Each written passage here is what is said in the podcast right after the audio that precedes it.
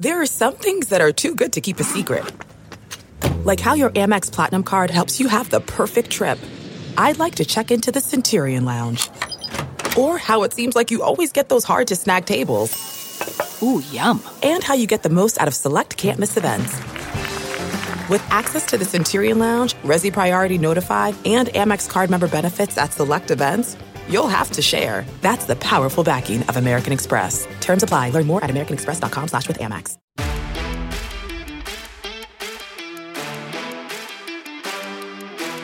You're listening to the 23 Personnel Podcast, a Texas Tech athletics podcast where food and sports clash at the goal line. Here are your hosts, Spencer and Michael.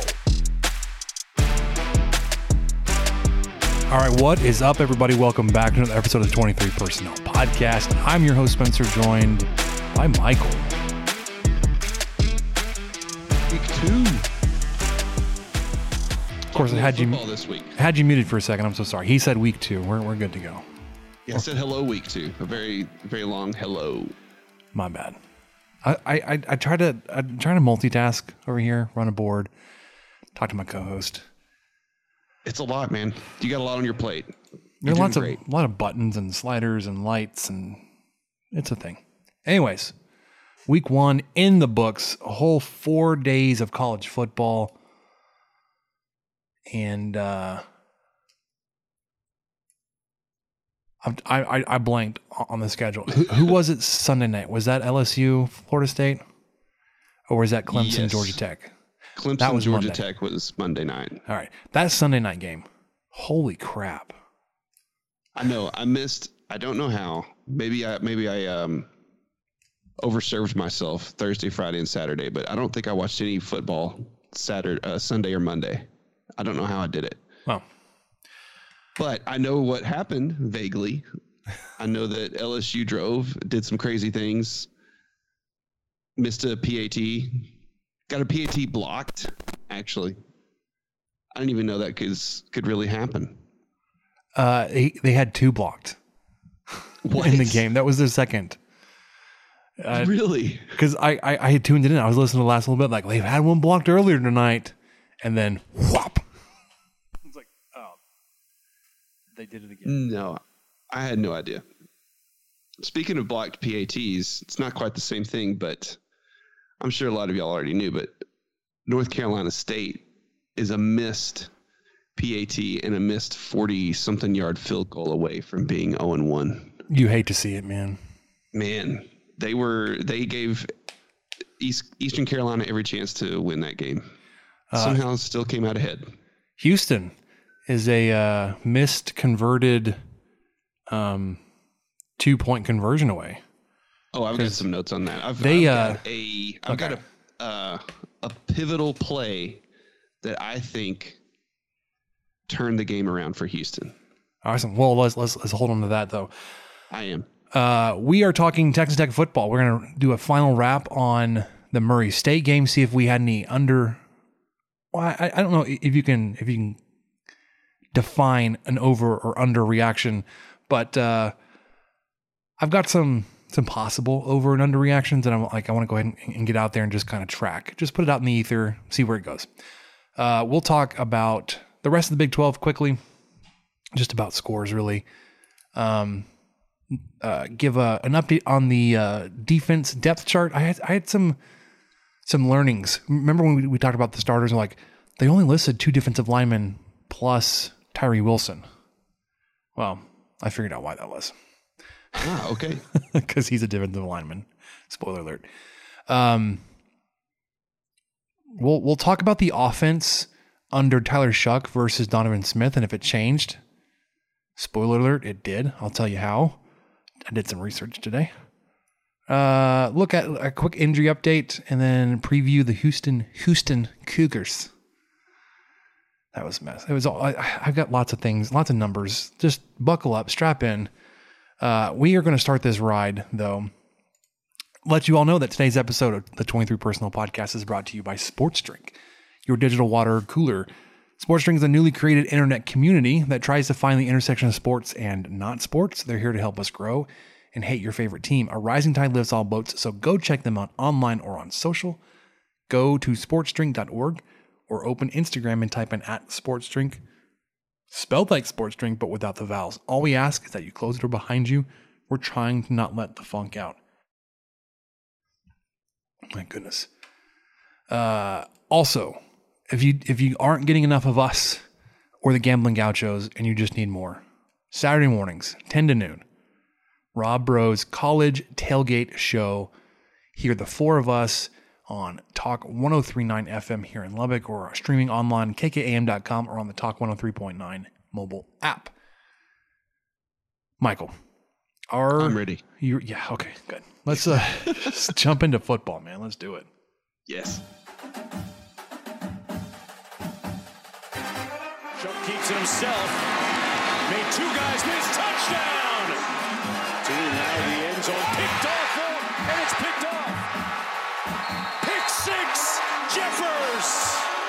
Schlager able to escape, and then picked off. Back to back turnovers, and Waters running the other way. 20, back down the 10. sideline. Touchdown. Pick 10. six. 70 yards. Marquise Waters. Play fake. Finds Tharp again, and he's in the end zone for his first collegiate touchdown. The deep ball down the middle, and it's caught. Touchdown, Texas Tech. Myles Price, 39 yards for the score. Play action, Purdy. Intercepted. Picked off at the 20-yard line. Smith to throw Wide again. open. Has a man downfield, and Texas Tech finds the end zone. It's McLane Mannix. Brooks through the left side to the five. Touchdown, Red Raiders. Smith buying a little time, throwing to the back of the end zone. Caught. Touchdown. Tied at 38, three seconds to go, 62-yard try. Garibay has his foot into Wow. it. It may be long enough. It is good. It is good.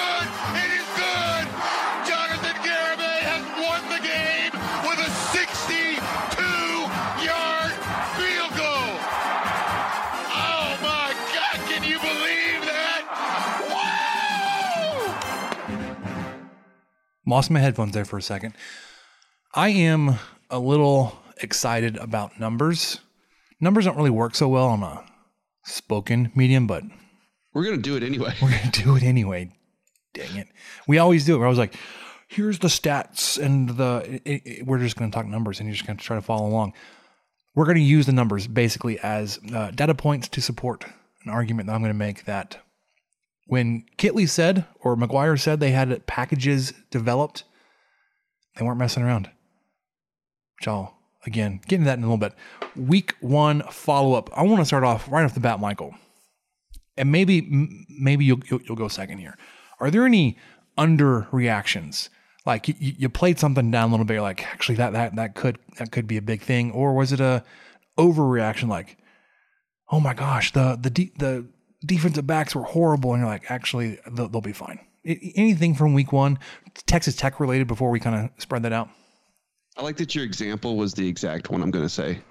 Well, because I- The spirit of performance is what defines Acura. And now it's electric. Introducing the ZDX, Acura's most powerful SUV yet. Crafted using the same formula that brought them electrified supercars and multiple IMSA championships, the ZDX has track tested performance that packs an energy all its own.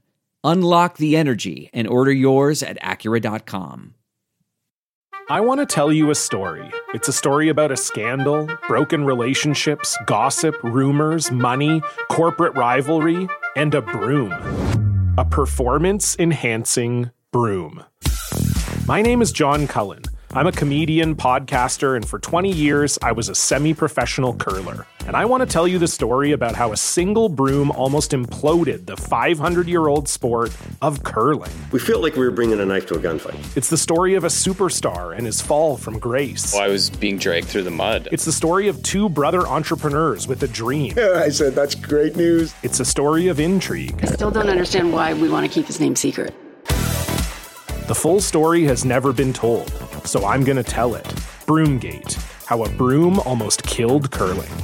It was a year I'd like to forget. To listen to Broomgate, search for Broomgate in your favorite podcast app. That's all one word Broomgate. I think that's that's that's where we're all at. We're like, I, I, I think I that's- don't know how much of a, a deal to make of the defensive backs. Right. I, I think I think we properly reacted on the podcast, but I probably downplayed it a little bit more, uh, especially because I didn't know if Frye was going to be out. It looks like he might be back for Houston. He's listed as probable. You've got a great injury update up here that you're, you'll go through later, but it was just. I- I do think that might be a slight overreaction on our part because the second half, yes, different quarterback, but not a single first down. And that that I forgot how much how many completions the other guy had. He was like one for seven or something. I don't remember what it was. Um, so on that Frye injury, I, I realized uh, as I was re- I rewatched the first half today. I didn't I didn't spend any time in the second half because it was even the first like the end of the first half. It was getting to where it was like you could tell by the personnel groupings that Texas Tech was sending in that it was like we're gonna try to just get reps in. Um, Yeah. But anyways, so that long touchdown that uh, Murray State receiver Jacob Bell caught, the only touchdown they had. Frye and was it Pearson or Rabbit? Whoever that safety was, his knee hit the outside of Frye's leg, like and what what you would classically just call like like he dead legged him. Just his knee on the outside of Frye's, like right right above his knee, but on the side. Um, if you So ever had that happen, tissue injury, if if I think if it was anything, I think it was called a contusion Could- ooh, like a like a deep bruise basically.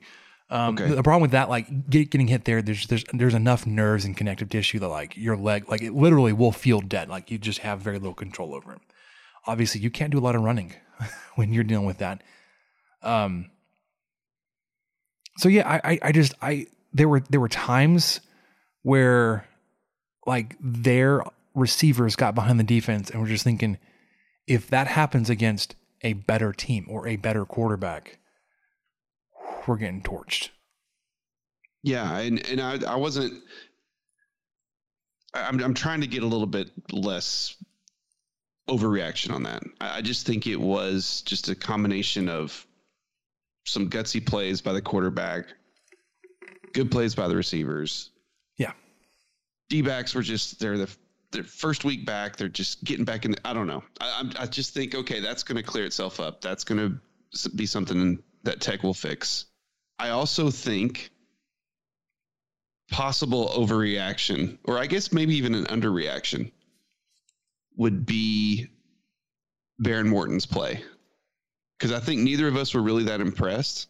But Okay. he still threw for 70%. He still had, uh, you know, a productive day, considering that he was also probably working with a lot of twos and threes out there on the field.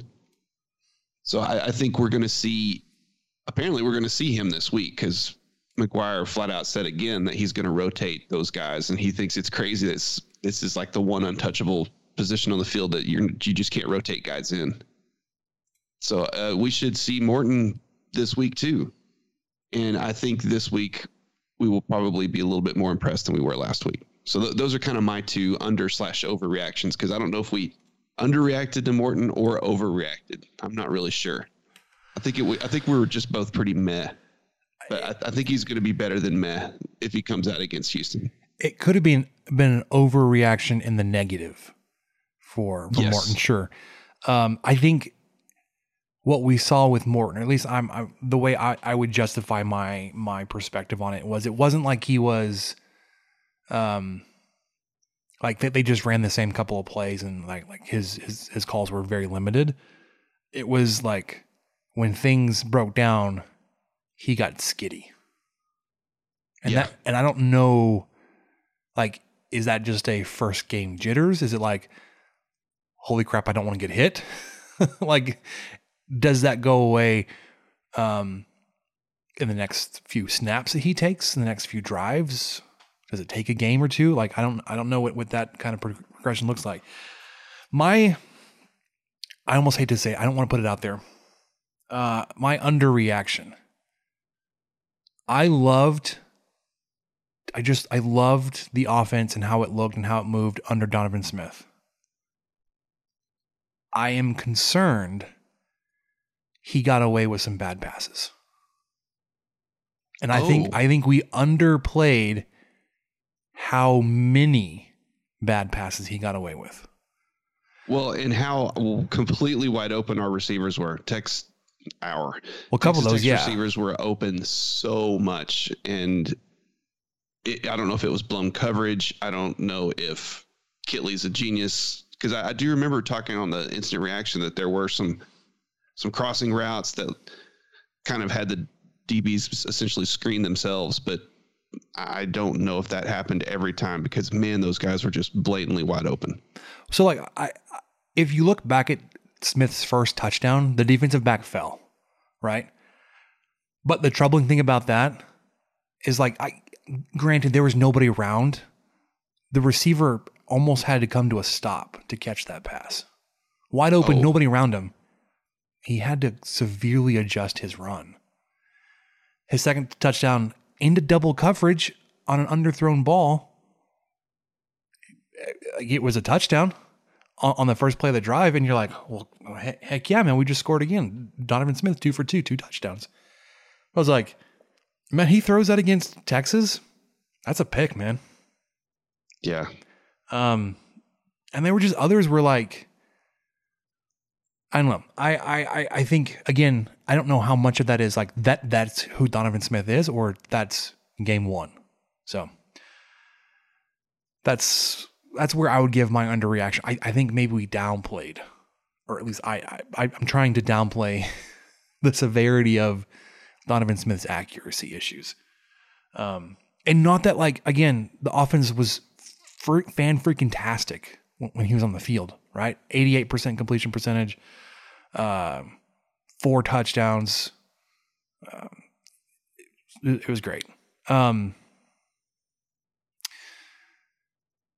do you want to look around the Big 12 and look at week two real quick? Yeah. Yeah. I've got it pulled up. I can run through them if you want. We have one conference game. And it's actually Sorry. probably a little more intriguing than, than I would have thought. Kansas, West Virginia. Does, yes. Does Kansas get their first non Texas or Texas Tech conference win? I know their first uh, road Big 12 win since I don't know if you knew this, but they beat Texas and Austin last year. Yeah, they did. So just a reminder that that happened. I'm doing my Cyclone Larry impression. Uh, Hello. yeah, I'm I'm I'm going to be watching that one a lot more than I thought I would, even though I th- didn't expect much from West Virginia this year. West Virginia did play well. They have a quarterback who likes to sling it, so that makes it fun. I have not seen a single Kansas highlight. I know nothing about how they actually look. I just know that they took care of business against Tennessee Tech. Good for them. But 5 p.m., yeah, in beautiful Morgantown, uh, in far far east West Texas. That is on Big 12 now on ESPN Plus. So good luck with that broadcast, guys. Uh, but starting the day, you've got Mizzou at K State, 11 a.m. in Manhattan. Okay. Have you seen some That's of going the to be a blast. Have you seen some of the memes coming out from Kansas State? Somehow, no, I haven't. Okay, so one of them was like, it was a, a Simpsons meme, and they had a flag up there, like that flag only has forty nine stars, and like, it was Homer's dad. He's like, you better believe I'm not going to give any respect to Missouri.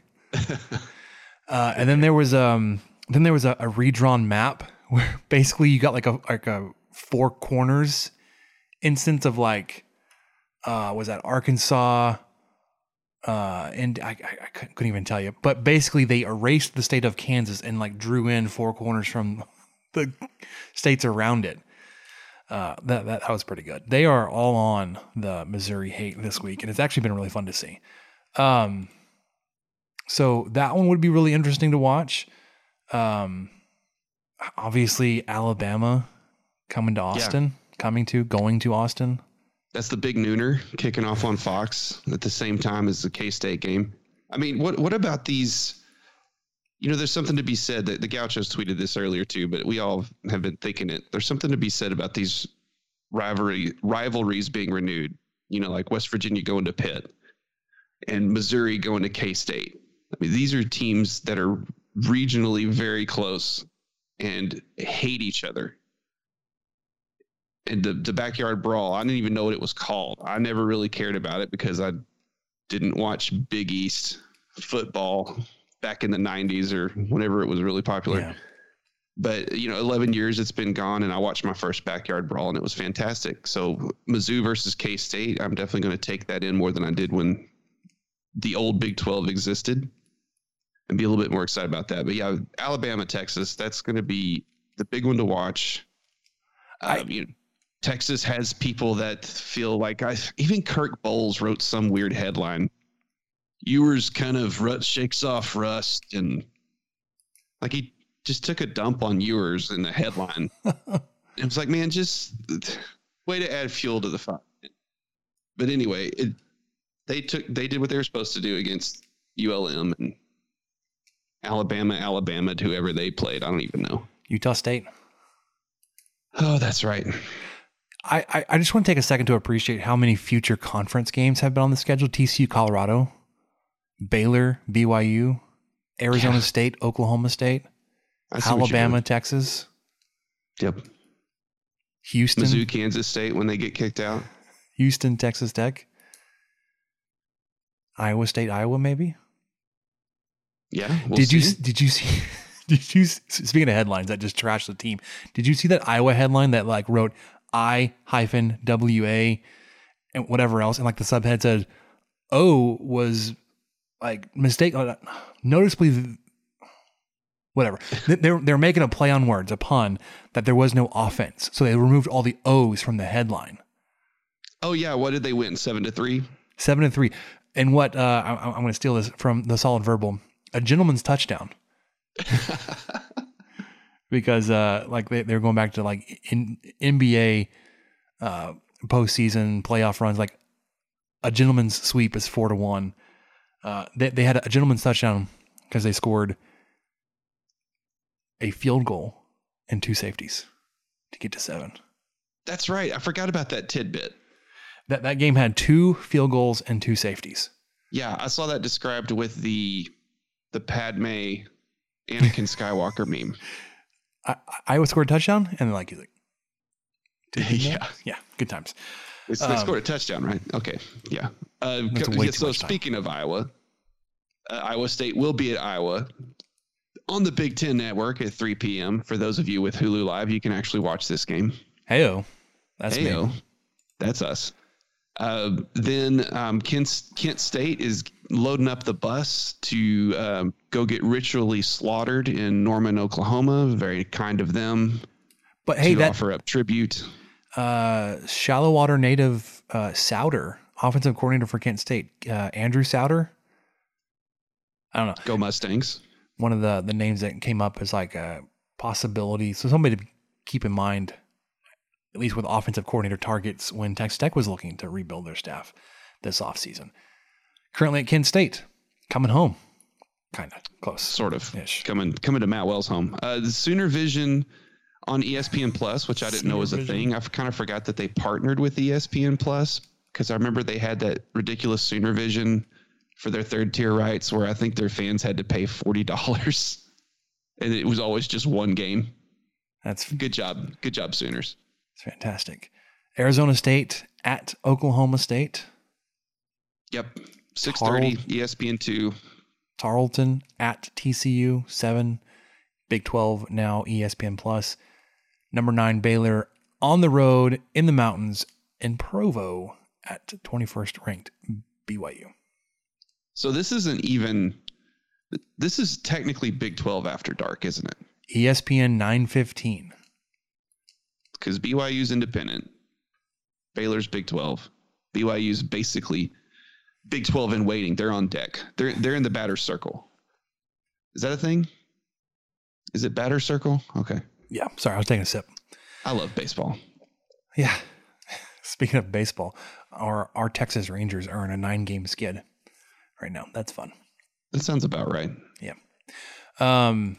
So uh, actually, not bad week of even Big Twelve games. Like, there's not one on here like, eh, snooze. I mean, except for Kent State at Oklahoma, Tarleton at TCU. Everything else, literally every other game on on the schedule, like, I, I I would spend a few minutes watching that and not like because there's nothing else on.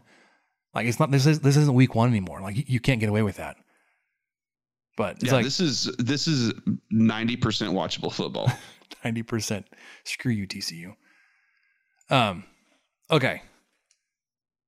Let's let, let's come back to Texas Tech. Let's look at um the depth chart or whatever you want to call it for Murray State. One, we're going to have to kind of reshuffle on the quarterback. Obviously, Tyler Shough went down and will be out for several weeks. Maybe maybe he's done. We'll see. One thing I wanted to mention, you know how when you play the intro for football, we always kind of think of something. Was it the That tune first- interception? No, the first highlight is Tyler Shough carries it himself. And it just kind of Oh, has a oh, different meaning now. It does. It hurts to hear it.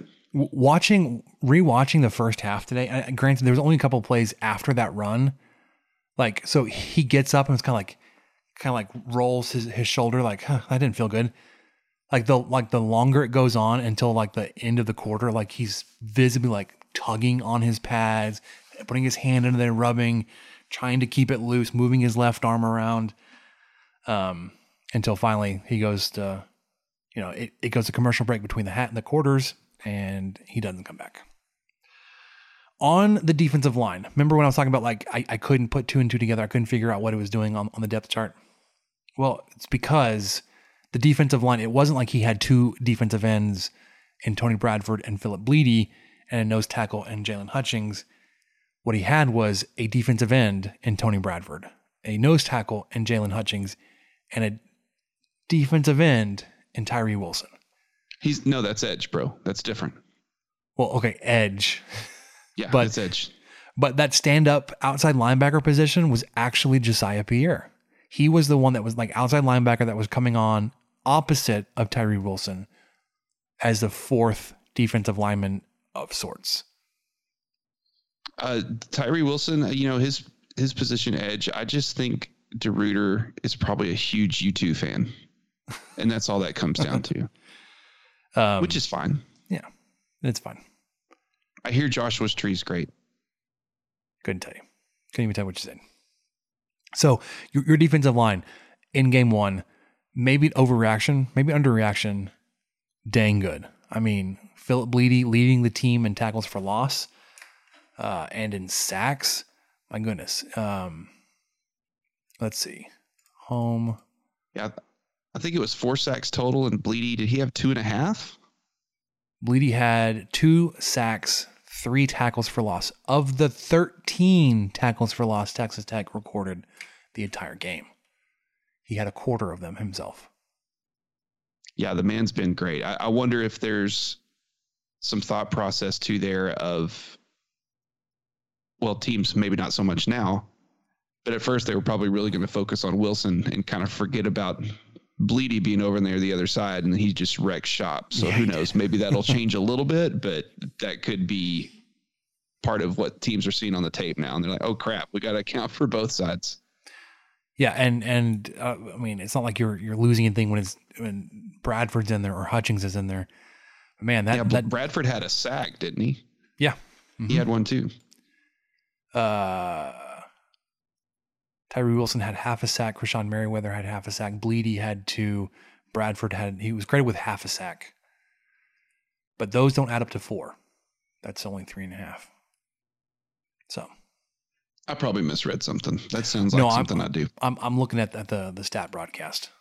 Anyways, injury update. We said uh, Shough will be out multiple weeks. This is coming from the press conference today. From today or yesterday? I, I couldn't remember if they kept it on schedule. It was yesterday. was they they kept the schedule, so they had the press conference on Labor Day.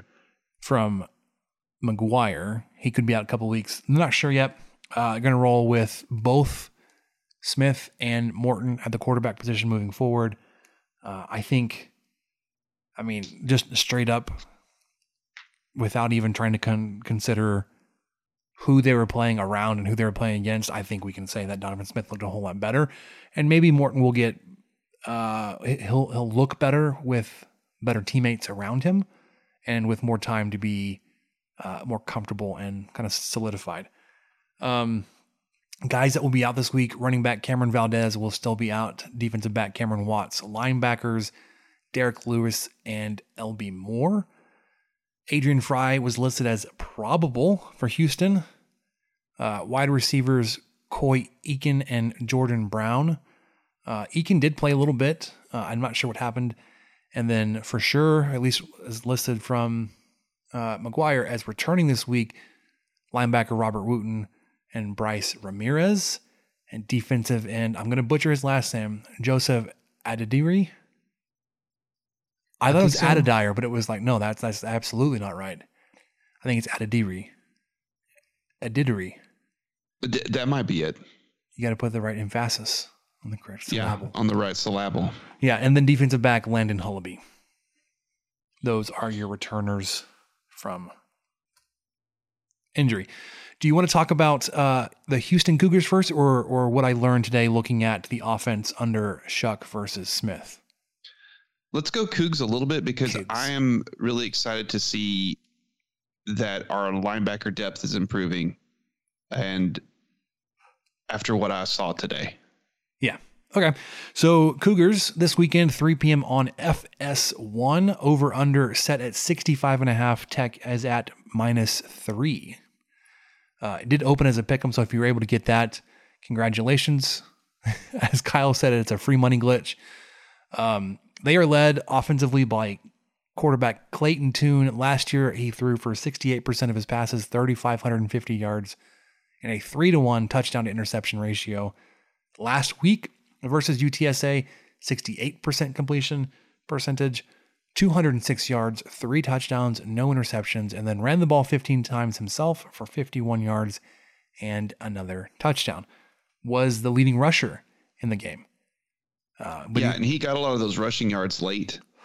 Uh, he, he scrambled a little bit early on, um, and had a, but most of the most of the stuff he got it was when he'd roll out of the pocket and he'd get sacked or something. That was an attempt, but I mean, he just he won the game on his own damn self. I Yeah, mean, he had a- nuts on that two point conversion in triple overtime. Yeah. Uh, their starting running back that got just as many carries, 15 carries, but only 49 yards. I said only two yards fewer than Tune. Brandon Campbell is a 5'10, 210 freshman transfer from USC. They've actually got quite a few USC transfers on the on the roster.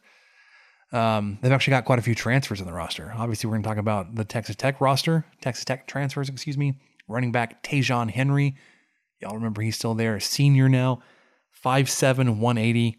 Last week, he carried the ball eight times for 25 yards. Um, so the, your your running attack is going to come from those three. And there was somebody else that had another couple of carries, but not very many. Leading receiver is Nathaniel Tank Dell. Tank is like one of those uh, opposite nicknames. It's like when you call like a 550 pound massive body tiny, because Tank is 5'10, 160.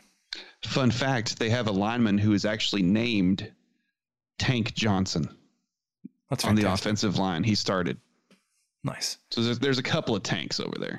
Well, Tank Dell, receiver Tank Dell, where's number 10? He won't be looking like a like a lineman, especially at 100, 160 pounds.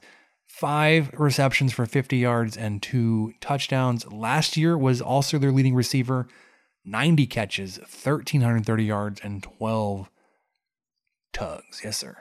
this guy is so fast. He's so fast. He's so quick. Um, he had some incredible catches in that game. He also had Spencer. I don't know if you knew this, but he had a punt return called back because of a block in the back or something. Oh, you hate to see it. He he caught he caught the punt. I don't know how, fifty five yards or something. Caught the punt. Kind of hesitated for a Mississippi, and then just took the hell off, and nobody touched him. It was it was really just like I think I audibly did a John Harris. Wow. when I saw that, and I the guy's just he's really fast. He's really shifty. Y'all remember him from last year too. So just uh, definitely someone to watch out for. Yeah, other receivers to look out for. Uh, again, these are these are one game numbers. So like the leading receiver for this game could have been a guy that will never play again. But uh, keeping that in mind, wide receiver Matthew Golden, six foot one ninety freshman, two catches for forty six yards. Wide receiver Joseph Manjack the fourth, great name, 6'3", 202 sophomore, Another USC transfer, three catches, 42 yards, and a touchdown. Texas Tech transfer, KeSean Carter, 5'11, 180 senior, three catches for 10 yards. And then tight end, Christian Trahan, 6'3, 245 senior, three catches for all of 14 yards. Manjack is the guy who caught the game tying touchdown to tie it up 21 all. He tipped, he one handed tipped the pass to himself in the end zone. It was a really incredible catch if you, if you all want to look it up because it basically uh, Tune hit him in the hand. He kind of threw it up in the air and then he was able to catch it before he ran out the back of the end zone. Nice job, Manjack. The fourth. The fourth. Again, because these are one game numbers, uh, we're just gonna we just gotta roll with it for now. The offensive numbers for Texas Tech: 472 passing yards on 13.1 yards per attempt, 133 yards on the ground on four and a half yards a carry, 60% conversion percent com- conversion rate on third downs versus the Houston defense that gave up 337 passing yards to that's right, the Roadrunners of UTSA on seven and a half yards per attempt. We're much better on the ground, 104 yards for three and a half yards per carry, and only allowed UTSA to convert 42% of their third downs. On the flip side, when Houston has the ball, they passed for only 206 yards on six and a half yards per attempt. Their defense was better defending the pass than their offense was at moving the ball through the air. Texas Tech defense gave up 208 yards on nine yards per attempt in week one. Houston ran the ball 140 yards, 3.2 yards per carry. Texas Tech gave up only 50 on 1.2 yards per carry. And the Cougar offense converted on 62% of their third down tries, as opposed to Texas Tech only allowing 22% conversion on third downs last week. All right, I have a couple of Kittley updates. This okay. will be like a like a standing not not not a bit, but a segment here. a bit. It's not a bit. um, I, I I took the the statistical comparison we took last week, and I pared it down. Okay, here are career averages for Kittley in terms of the offenses he calls, passing yards, attempts, yards per attempt, touchdowns, rushing yards, rushing attempts, all those, whatever. And I'm going to compare it back to what he's doing at Texas Tech uh, each su- each successive game, the numbers will kind of more tune in. Um, but 472 passing yards for Texas Tech. Kittley averages 395 a game.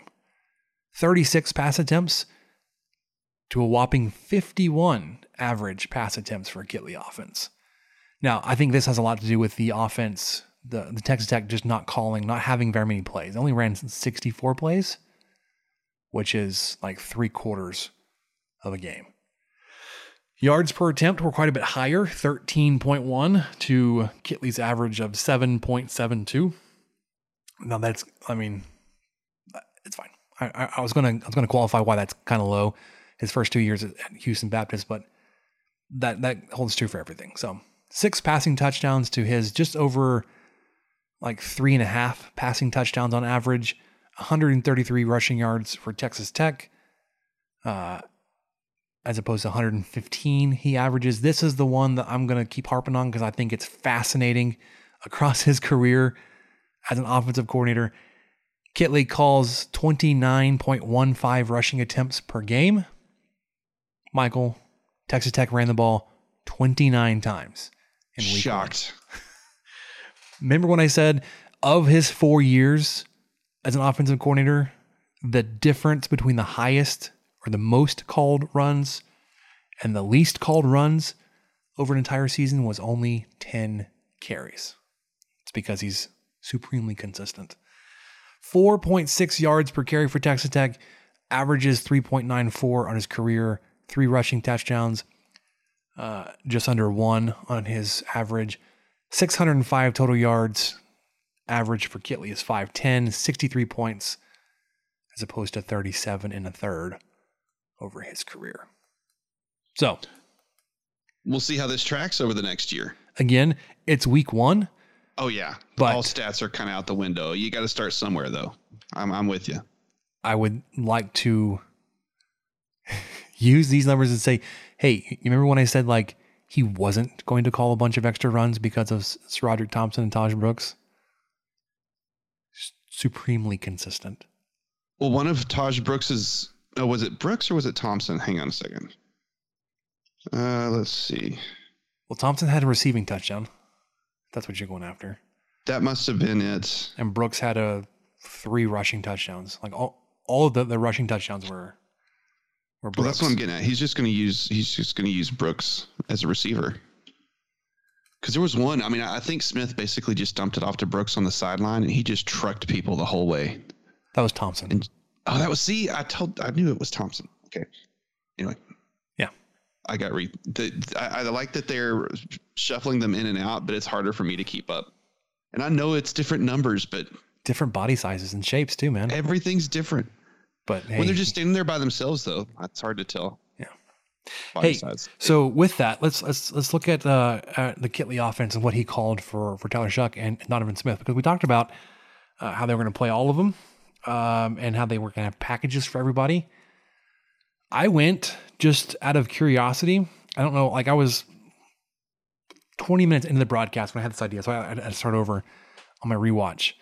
I not only tracked like if it was 11, 12, 10, five wide personnel, I also tracked the the formation itself. I just did a quick sketch of it. Only the first half because that's really all that mattered. Like I said, it got out of hand enough that, anyways, first half, 34 plays.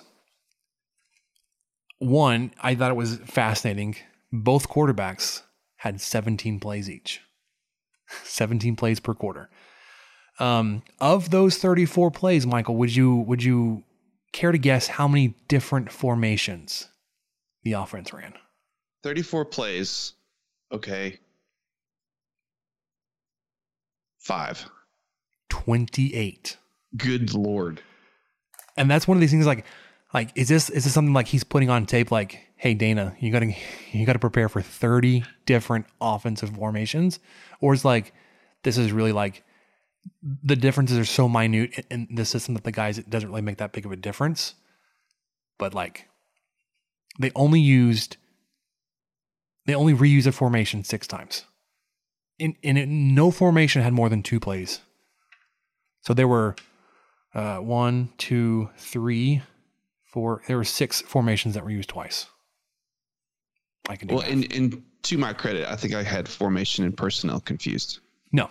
So okay, so to, to your credit, then the personnel pairings, uh, what I would say you have got ten personnel, which is running back, no tight ends. Eleven, it's one of each. 12, one running back, two tight ends, or five wide. Those are the four different ones that I saw them run. Okay, so they ran four different personnel. Yay! Yeah. Okay. I was at least close on that, but yeah, the formations, man, I, I still wouldn't have guessed that many. I might have guessed ten. So for both quarterbacks, the most common formation grouping was 11 personnel. So one tight end, one running back. For Shough, they ran that 11 times. For Smith, they ran it 10 times. So like, oh, that's that's pretty similar. That's like their base offense. And it is. It is. 12 personnel. He ran it once with Shough, so one t- one running back, two tight ends. With Smith, they ran it six times. Okay. So I wonder if he's more comfortable with having more more bodies around him, um, including his first three. Uh, his first three formations were all twelve personnel, but they were not the same formation with that grouping on the field. They lined up differently, three different But ways with the had same. seven linemen in those. Well, I don't know. I mean, a tight end can line up wide, I guess. Yeah, so they they had six on the line for all three of these. Okay. Um, ten personnel. They ran it three times with Shough, none for Smith. So going back to he likes tight ends around him. There were no no calls, no formations ran with Donovan Smith that did not have a tight end. Well, that was not ten personnel. There was a they, Smith had a had one five wide play, and I I tried so hard. It was com- it was coming back from a replay, and so like there was not a whole lot of time to look at them and verify. But like I, I, I ran through the play a couple times, and nobody on that on that field looked like they were big enough to be any of the three tight ends that Texas Tech uses. Because let, let's be honest, all three of them are pretty distinctive. Yes, you should be able to pick those out. Yeah. So- as much as you rightfully chastised me for getting Brooks and Thompson confused, you should be able to spot a tight end. Well, and yeah, and these guys are all big. So Smith, 17 plays, 10 of them, 11 personnel, 6, 12 personnel, 1, 5 wide. And that was a true 5, which 5 receiver, 5 wide. Um, for Shough, 17 plays, 11, 11 personnel, 3, 10 personnel, 1, 12 personnel, and 2, 5 wide. Excuse me. So we can expect to see quite a bit, or maybe expect to see quite a bit of 12 personnel with Smith in. Yeah, and actually, I really like it. I do too. More, the more tight ends, the better, especially when you've got a guy like Kittley who's going to come up with a way to get him to ball. Because I think all three of them caught a pass. I may, Yes, Cut may not have. No, he did. He did too. Okay, So he, all he, three of them caught a pass. he caught a pass. He caught one of the long passes down the sideline, the left sideline. Uh, it would have been the second quarter, so it would have been on Murray State's sideline. Uh, but yeah, that was a Cupp reception. I think I think it was the play right before Brooks ran it in for twenty something yards. Oh wow. Okay. Um, he helped set that up. I didn't realize. So as a starter, starting tight end, Henry Teeter, he played a ton of snaps, maybe more than anybody else um, on the offense that wasn't a lineman. Cupp and Tharp, like that, that there was a good amount of of representation, especially when there there were two guys in the field. But those two guys were definitely the second grouping. Also, something I noticed, and I, I kind of mentioned this a second ago, with the game uh, and the lead extending there towards the end of the second quarter, I was realizing wholesale shifts and changes in the personnel group, like the personnel on the field, especially on defense. There were drives where it was entirely second team guys on the field. Oh, good. Where like your your linemen were Vidal Scott and Myles Cole. Uh, your linebackers were uh, Dimitri Moore and Tyrique Matthews. Um, Blake and Baker, whatever his name is, the defensive back, and Tyler Owens. Like, anyways, wholesale like second team guys on on defense. Um, and and it wasn't like those were the guys that, that, that were getting beat. It was it was everybody. When we're talking about when Murray State was able to find guys behind the defense, it wasn't just the second team; it was first team guys too. So let's not like put that on them. Um, I think the only only time you didn't see like big changes like that were the offensive line until late in the game. They were pretty consistent uh, across the board, um, and then like towards the end of the first half, you saw a lot of receivers like Coy Eakin was in there quite a bit. Brady Boyd was in there quite a bit. Um, guys behind like JJ Sparkman and Trey Cleveland. So Yeah, they really rotated as many guys as they possibly could. I think. got a ton of reps. All right. Having said all that, let's jump back. Houston Cougar preview. Are we ready to give our predictions? I am ready, right, and I'll even go first unless you want to. Let's let's have you go first, man. Okay, I haven't thought of a score yet, but I'm I'm, I'm Well, that's the- workshopping it. It's the preview Uh, part of I'll- this. That's fine. I'll get there. Uh, Houston. I watched most of that game. I've rewatched as uh, you know a good chunk of it today, and I've come with the inclu- the conclusion that their win in UTSA was a fluke. Oh yeah. I don't I don't think that if if this wouldn't have happened that they wouldn't have won. Okay, so tell me if you've heard this before. A score of 21 to 7 and the uh the team comes back to win. Well, that's exactly what happened when Tech played Houston last year. Tech was down 21 to 7 and then uh, Houston never scored again, but turned in, in a different way in San Antonio at the Alamo Dome. Houston was down 21 to 7 on the road in the third quarter. And they did manage to battle back, which I was something we just can't ignore. I mean, the fact that this team did that. That Tune basically kind of just decided to put the game on his shoulders at that point. But I don't think any of this would have happened if right after going up 21 to 7, Houston had the ball on fourth and one from their own, you know, 34 yard line or whatever. And UTSA got the stop, but they were called on a penalty for illegal substitution. They had 12 men on the field.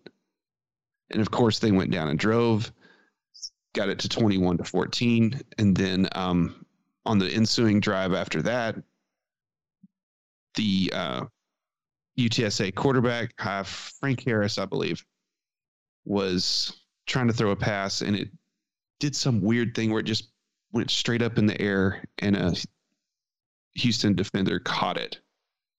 So a couple of really crazy plays that allowed Houston to come back and tie it up at 21. And I really think if that fourth and one stop had stayed, then UTSA probably would have used that momentum, scored. It'd have been 28 to 7. It'd have been church going into the fourth quarter. So I, I think Houston just kind of had some lucky breaks at the end. Um, and I think that they're going to come to Lubbock and they're going to lose by two touchdowns. I think Texas Tech's going to uh, be able to move the ball on these guys. I mean, this they were able to get pressure on Tune with three or four guys. You've got to be really careful about containing him. But on the same token, uh, you know, if Smith's back there and they decide to, to let him loose a little bit running the ball, uh, Frank Harris, he had, let me see, I had this pulled up earlier. He had eight attempts for 71 yards. If he rushed it, he averaged eight yards a carry. He he had a, a 38 yard touchdown on his own. And that was when they brought, you know, when they would bring people, he'd take advantage of it. So there, I know there was one play in particular. I think it was second and 17. UTSA scrambled for 38 yards. There was another play in a touchdown. And then there was another time where they got pressure on him. Let's see. Second and 10. Houston brought six, and Harris just dumped it to the midfield. Now, granted, the DBs kind of ran into each other, but that was a 52 yard touchdown. So if they bring that pressure, I think Smith's going to be able to get that ball out fast enough. And then Smith may be able to take advantage of running too, because Harris was really impressive on the ground. He was their uh, he was their leading rusher uh, for UTSA. Anyway, all that to say, I, I think that this is going to be an exciting game. I'm not going to get too upset with the defense if they allow what I think they're going to allow, but I've got Tech winning. Here we go. Let me do some math. 42 28. Whoa. I'm taking the over. So I was um when I was re- re- watching some of the t- the Houston game, they're talking about like they said, "Oh, Dana Holgorsen, he's known for his offense, but actually his defense is getting really good," and then proceeded to get worked over by UTSA. I'm not trying to like downplay UTSA. I mean, they are definitely on the rise. Um, those are not the same athletes that you'll see in the Big 12.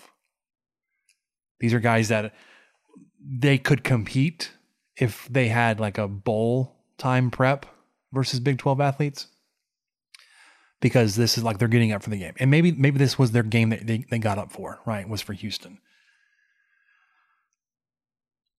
We we've seen this team with fewer offensive weapons and more defensive firepower get worked over by a Matt Wells Texas Tech team. Granted, they were able to force Tune into a lot of a lot of turnovers, but you know how they did that with pressure in his face. I like Tyree Wilson, Josiah Pierre, Philip Blidi, Tony Bradford, Jalen Hudge, all those guys messing up his night, his afternoon, his evening in Lubbock. Give me Texas Tech to win. I was going to say 42. You took it. Um, let's let's throw in a let's throw in a field goal there. 45 31. Okay. Okay. So we're. I went up. No, that that's dumb. I just went up a field goal on both of you. I think we Um, did that last week too, but whatever. It's just how it works sometimes. It's different scores. You can still win by two touchdowns and just score a little bit more. 45-35. It, it'll be a two-score game. Um, okay. Okay. But it'll be it'll be a fairly comfortable like it'll always it'll it'll kind of be a consistent like you, you'll kind of get that 10, 10 point or two score lead and then it'll be kind of back and forth whether it goes to two scores or one. But I think I think Texas Tech will be able to hold them at arm's length. Uh, 35 kind of feels like a lot.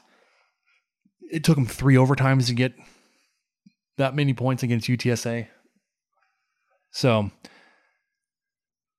I just I have a hard time backing down the, the Kittley offense just yet. saying they're not gonna not gonna get close to 50 burger number two of the season.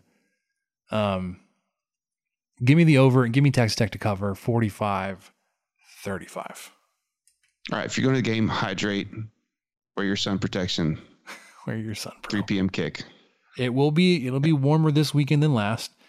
Uh, each each consecutive day here, I'm, I'm looking at like my my uh my weather app, the forecast. When I checked it like last weekend, it was like 88, 88, 88, 87, 89. And then that day it hit 95. I was like, screw you, man. uh, yeah. Saturday, 90, low of 65, a little cloudy, which may mean you get a little, little downpour like we did last weekend. Who knows? But Texas Tech to keep Holgorsen winless in Lubbock since 2016, whatever it was. Oh, I, I, you're going back to West Virginia. West, thought, what? West Virginia. West Virginia. Oh yeah, that was that weird. They kicked a field goal at the. Yeah, that was just a bad beat. Well, there was that where the one. Um, oh, the one they knocked out Bowman too. Yeah, there was that. Yeah, jerks. All right, I I asked for other people's under and over reactions. I haven't checked. Let me see if we got any of those before we wrap this thing up this week. Um, let's see. Okay, so Chad, friend of the show, Chad Hasty, uh, did get us in on some of his cooking and eating from uh, Labor Day, the holiday this week. Said he yeah. helped his father-in-law smoke his first brisket and rack of ribs and chicken and potatoes. he dove in head first. Big fan of smoking now. Um, that's awesome. I would love to be someone's assistant to help them smoke their first thing. If anybody needs me to do that, let me know. And it may not turn out perfectly because uh, I do have a pulled pork update. That's luckily positive. But anyway, okay. if anyone needs me to do that, I'll do it. Yeah. Um, Bruce, Donnie Smith for Heisman. Yeah. Bring it, bring in, just like just going straight to Donnie. Um, Pompello Aviation. When Behren Morton was called up, was he playing with all the ones, or were there mostly twos and threes in by that time? I think it was some twos, mostly threes. If so, do you think he would have had a significant, significantly impressive outcome with all the ones? Uh, I do think it would be better. I, I don't think it would have been Donovan Smith esque, even though all the, the negatives I said about Smith at the top of the broadcast, but I think they would have been closer. I, I, I don't think it would have been like, oh man, Behren Morton, obviously third string, right? No, yeah. Do you feel more confident with Donovan Smith or Shough? Michael? Gosh, we have such a limited sample size of both. You just said that they what each had 17 plays. Is that well, right? In the first half. In the first half. Okay, that's right. Because Smith played until what three minutes left in the. Yeah, he got another 10 third. or so. Okay. Uh, it's kind of early to tell. Did okay? Did he ask specifically if we had more confidence in one or the other? With Donovan Smith or Shough. And he says, "Do you think the offense feels or looks better with one or the other?" You know, I think if if he'd asked me that before the Murray State game, I would have said Shough. I'd feel more confident with that. But now after seeing, I mean, Donovan Smith looked like a change guy out there, and well, he looked I don't like think the I can answer that anymore. I don't. I, I don't know if I would say. I would not. You know, I would not just say, "Oh yeah, Shough."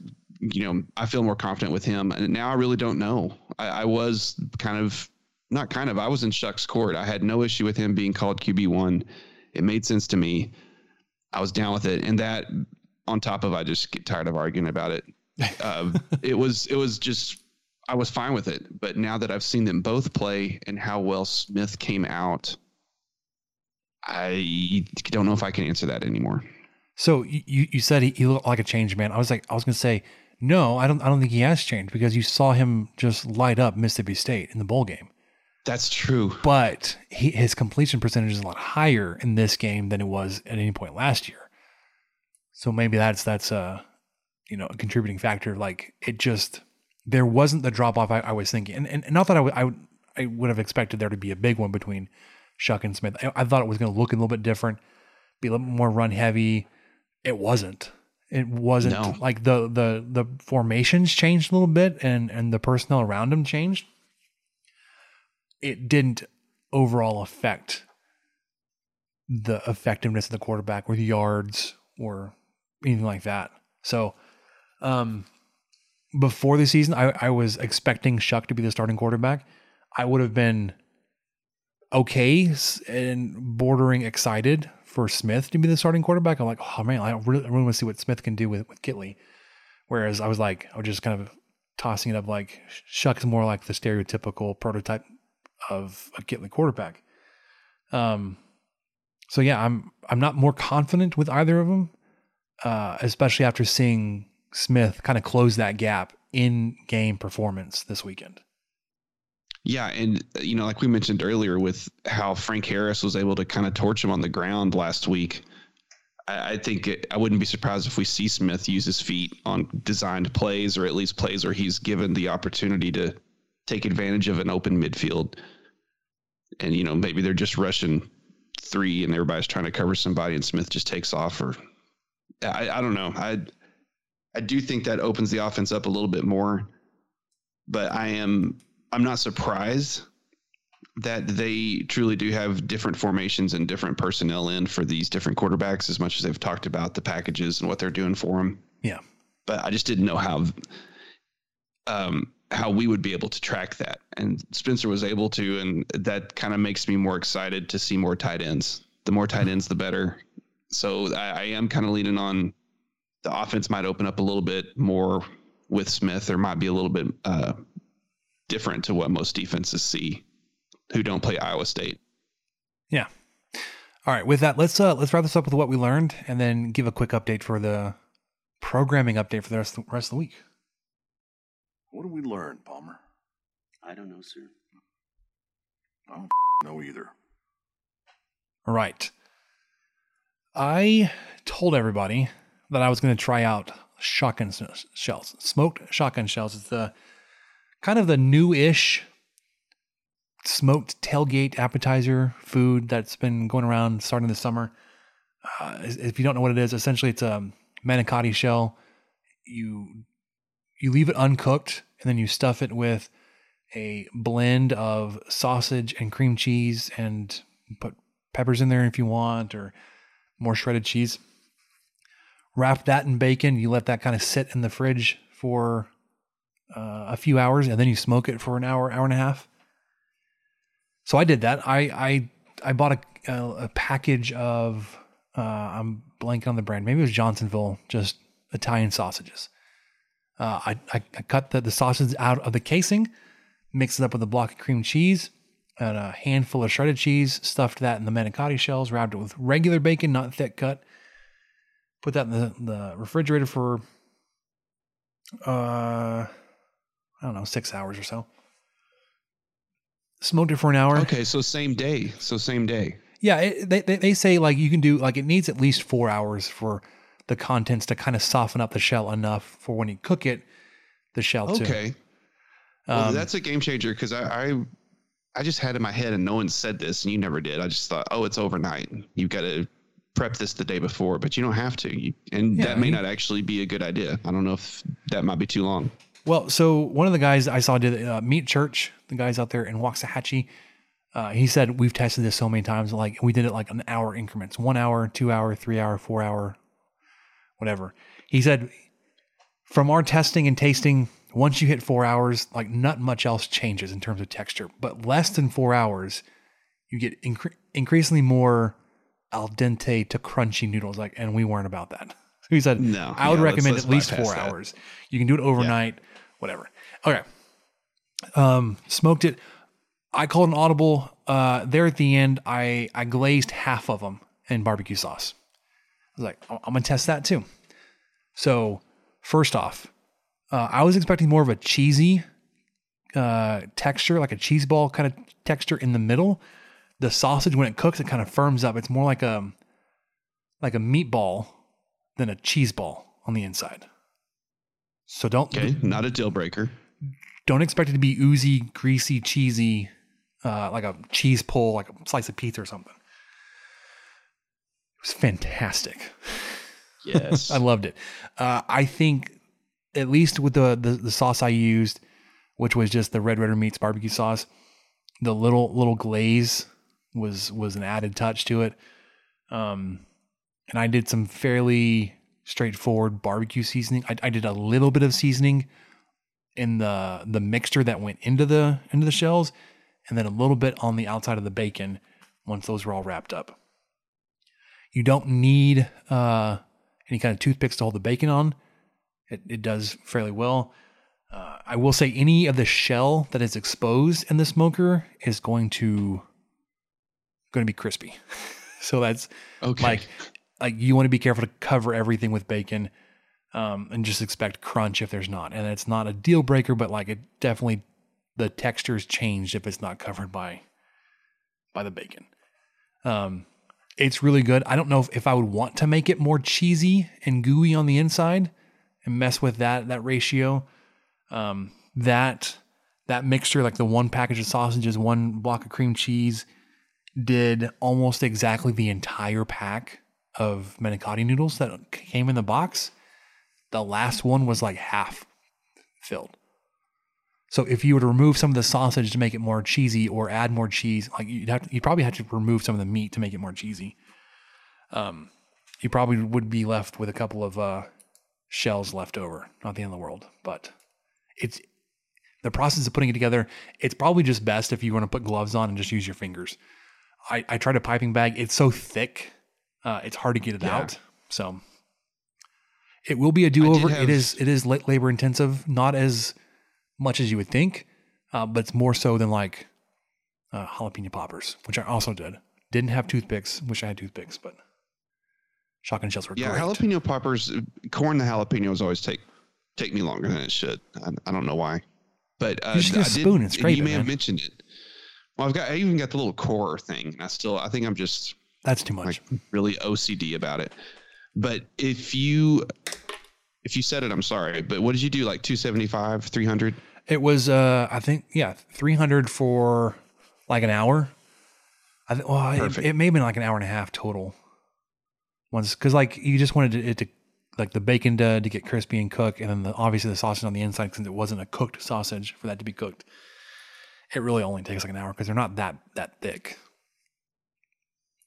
Well, I really think I need to try this because I've I've I've got some regained confidence. Okay. I had a I had a pulled pork redemption this weekend, or Labor Day to be specific. I woke up at 4 a.m. Ooh, that's I commitment. mean, I, I was under the gun because we had people coming over for lunch, oh, yeah. and so, so, I was like, four right. four may have even been pushing it.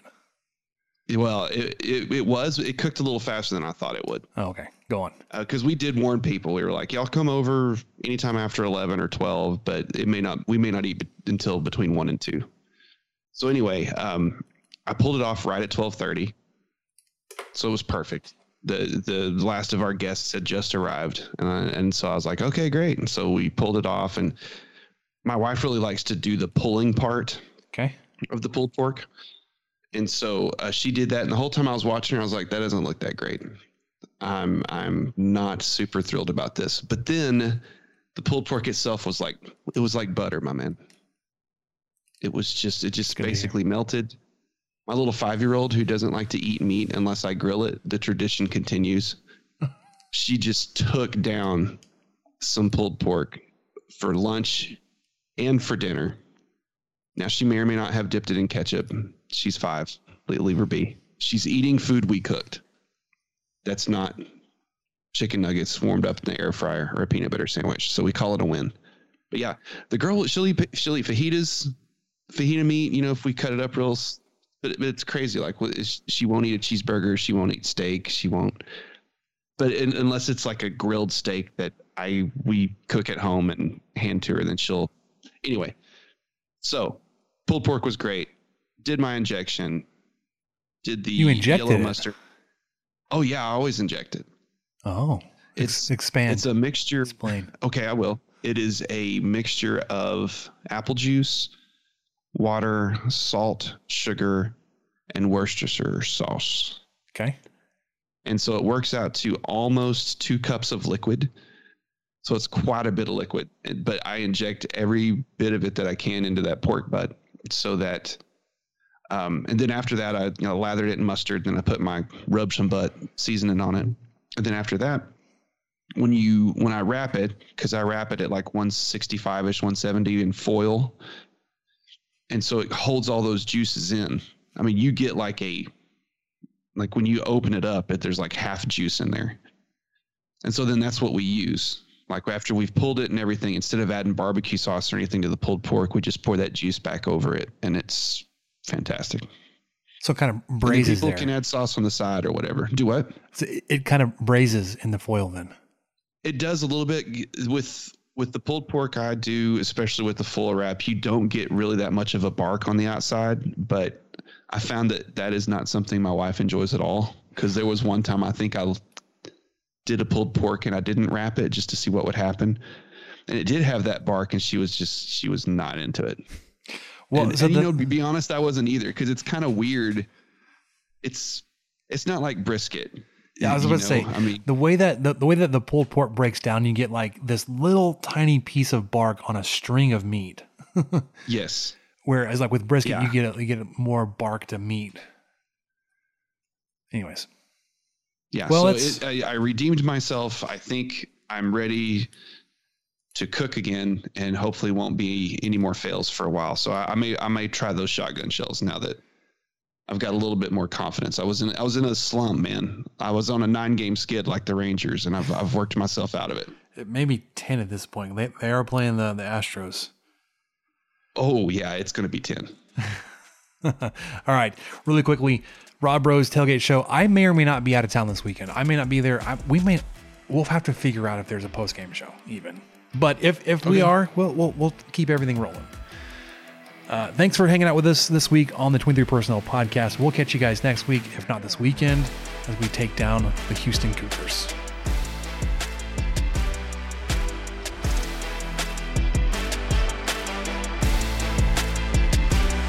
Thank you for listening to the 23 Personnel Podcast. Help us out by subscribing, rating the show, and leaving a review.